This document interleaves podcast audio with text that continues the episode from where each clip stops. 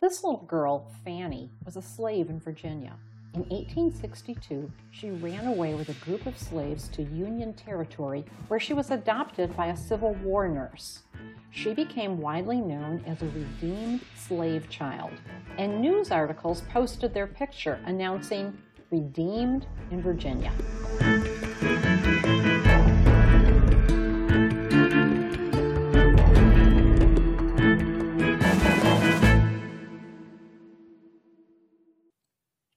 Shalom. Welcome to Bridges to the Bible. I'm Brian Johnson. And I'm Marcia Johnson.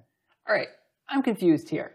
Uh, this girl looks white. How could she be a slave? Well, she was one eighth black, and according to their laws, that meant she was black. But because she looked white, she became a poster child for the abolitionist movement. And so they used all kinds of pictures of her in this movement. So I guess the question is, was she really freed? Because uh, it kind of seems like she was exploited. What does it mean to be redeemed? Yeah, that's a really good question.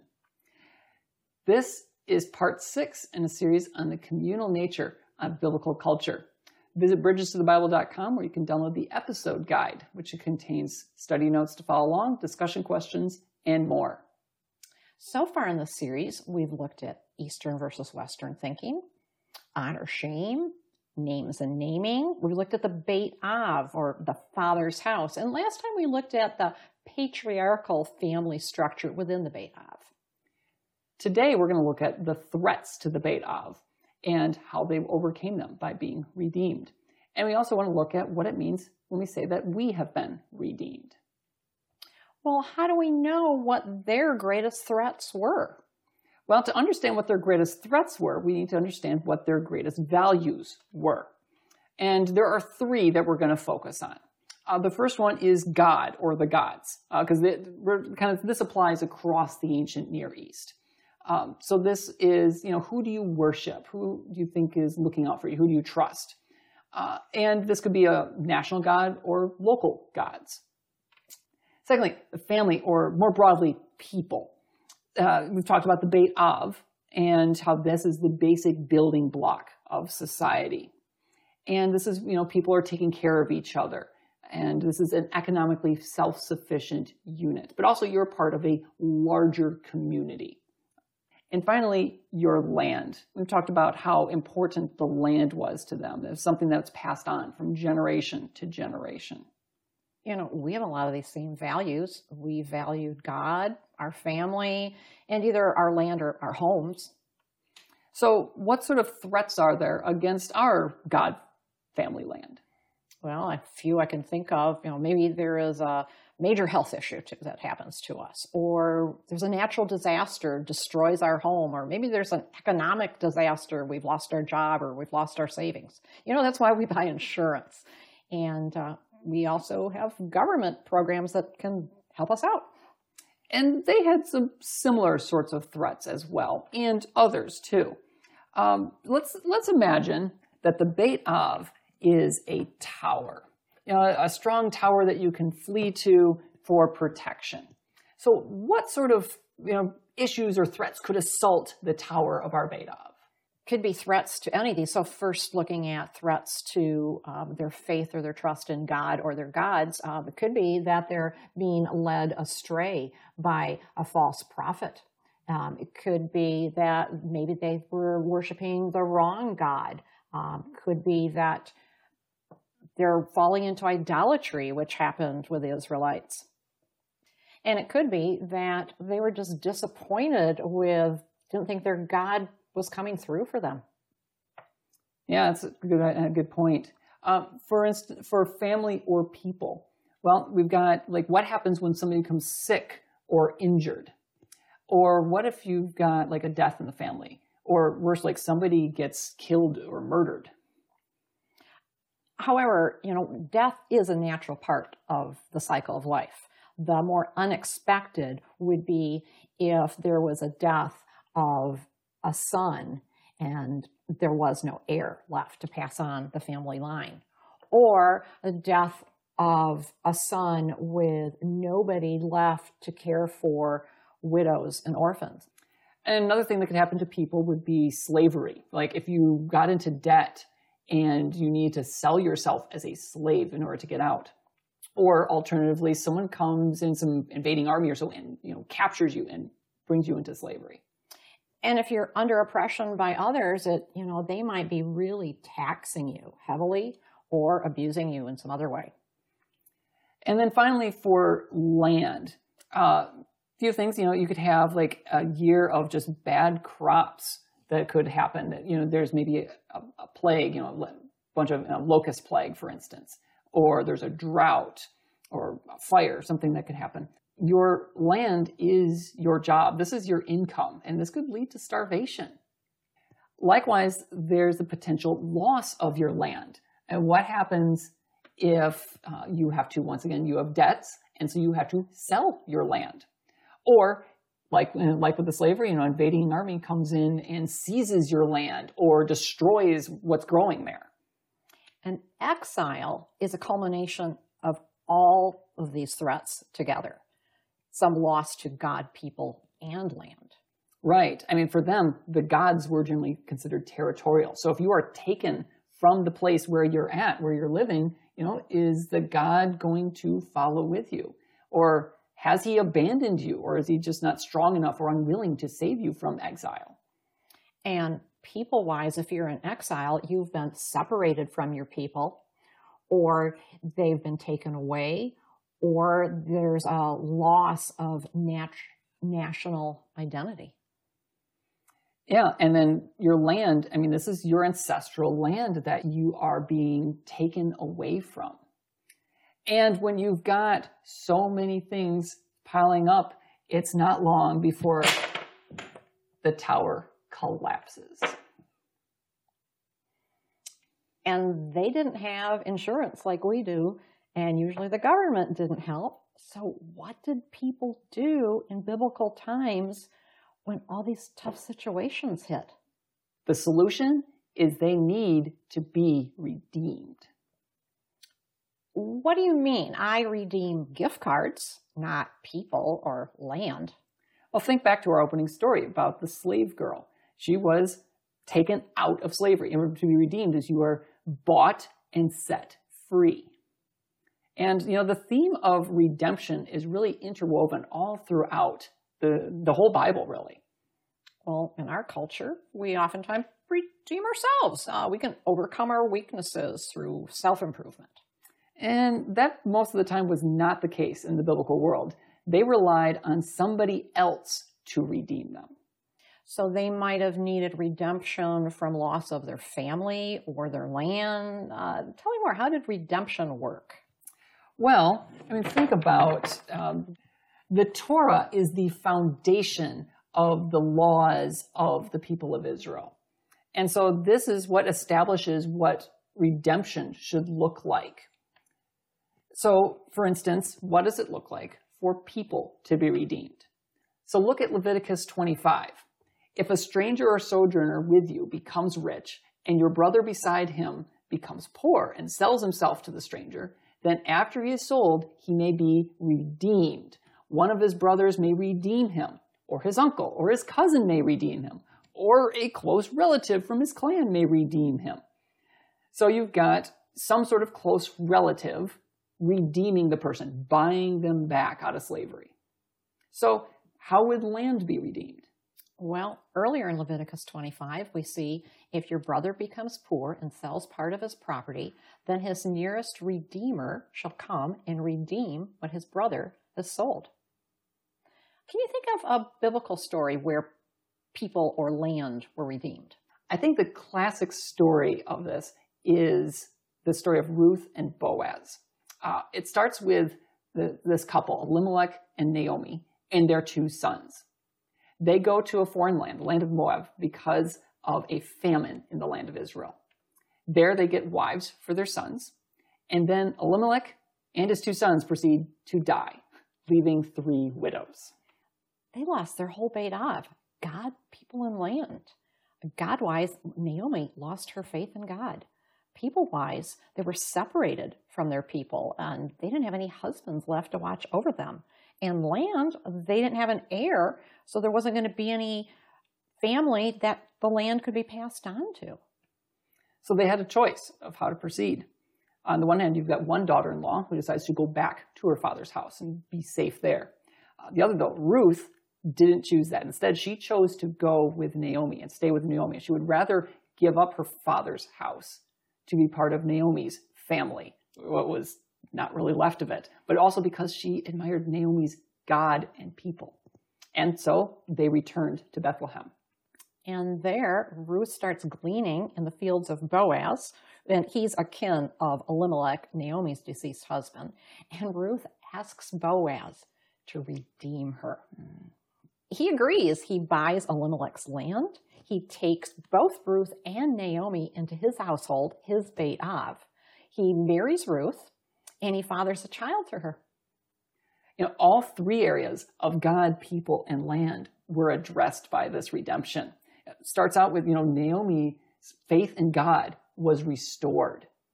And, you know, Boaz brought them into his Beit Av, so they've got protection, and they fathered an heir to pass on the family name and to pass on the land to which he had purchased, redeemed.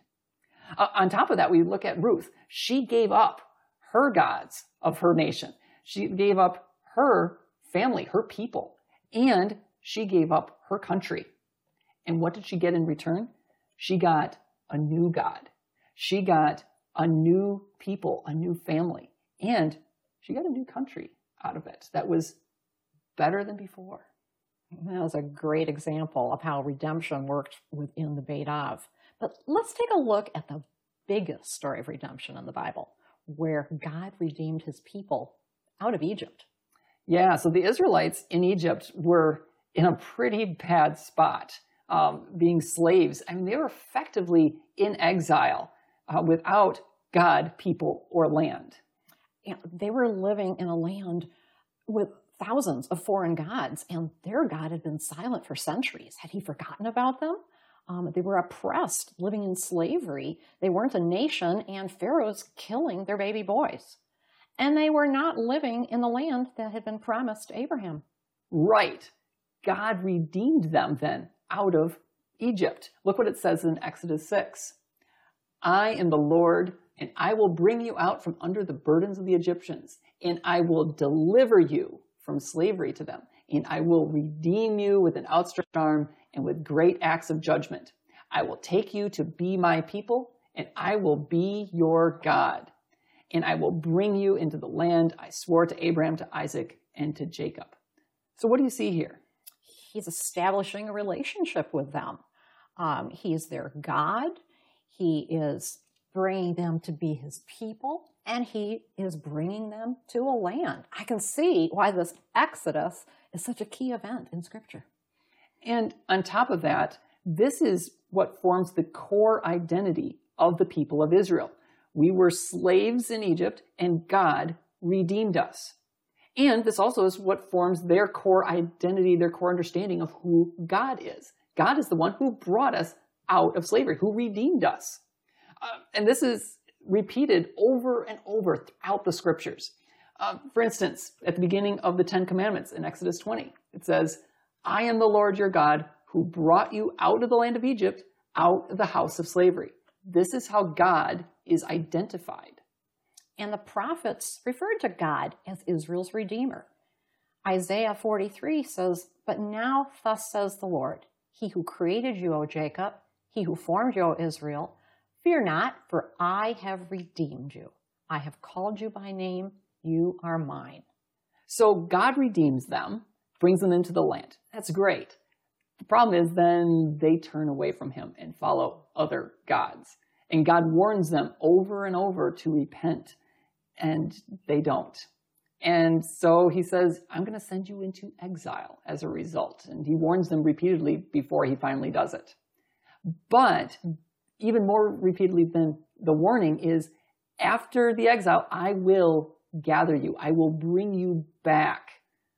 Uh, for instance, in Ezekiel 36, it says, I will take you from the nations and gather you from all the countries and bring you into your own land.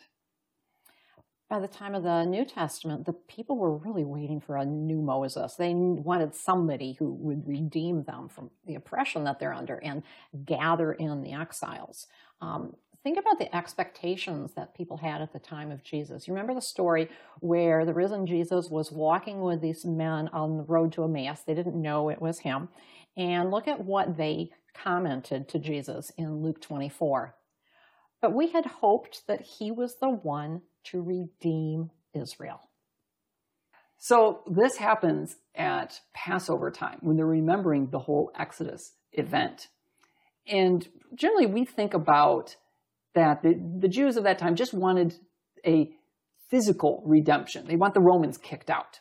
But when you look at the Exodus, there was a physical redemption, but also a spiritual redemption that God worked as well. You know, and there was still the sense that the full return from exile hadn't happened yet because majority of the Jews were still living outside the land of Israel, and the ones who were living in the land uh, were oppressed by the Romans. They also really needed their relationship with the Lord renewed.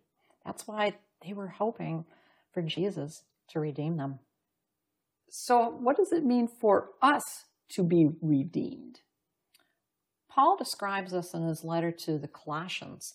He has delivered us from the domain of darkness and transferred us to the kingdom of his beloved Son, in whom we have redemption, the forgiveness of sins. Jesus redeemed us from sin. He paid for our redemption with his blood. You know, we're all in exile uh, our relationships with God, other people, and, in the world overall is just really broken, and we need to be redeemed from exile. So, how are we redeemed from exile? There's lots of calls in Scripture to repent or to return. Actually, in Hebrew, those are both the same Hebrew word, shuv. Um, and it means you're going in one direction, you turn around and go back the opposite way. You're changing your behavior. Um, so think about Naomi. She had to return to Bethlehem, to her roots. And then she and, and Ruth were redeemed.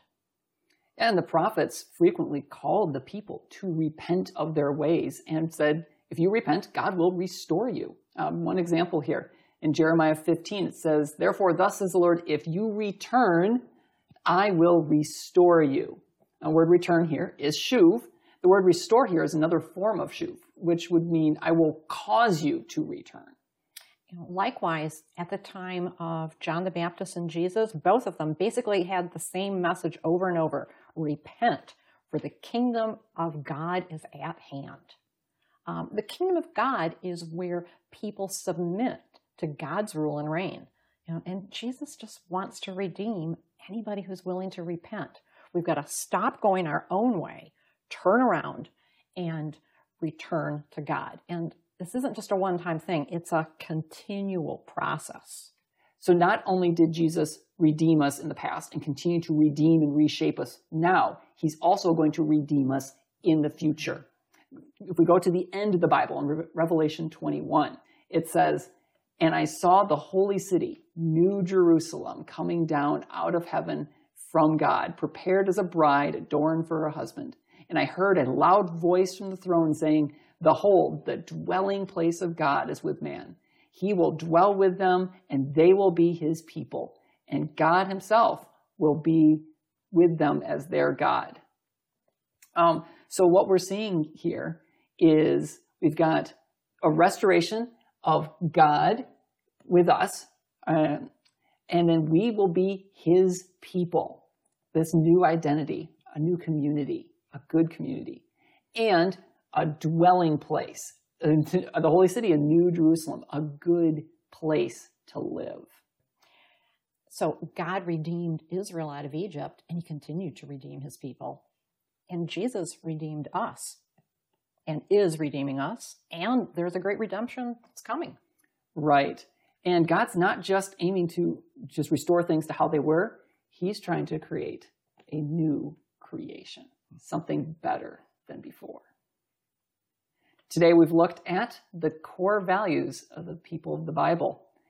God, people, and land, and how God redeemed each one of them. We've looked at how the family was redeemed with Ruth and Boaz, how the nation was redeemed through the Exodus, and how the world was redeemed through Jesus. We look forward to the final redemption in the new heavens and the new earth. And he's calling everyone to repent, continually turning back to the Lord. Continue the conversation at bridgestothebible.com. I would encourage you now to turn to the discussion questions. Coming up next time, we've got the final lesson in this series on communal culture. We hope that you'll join us. Until next time, Shalom.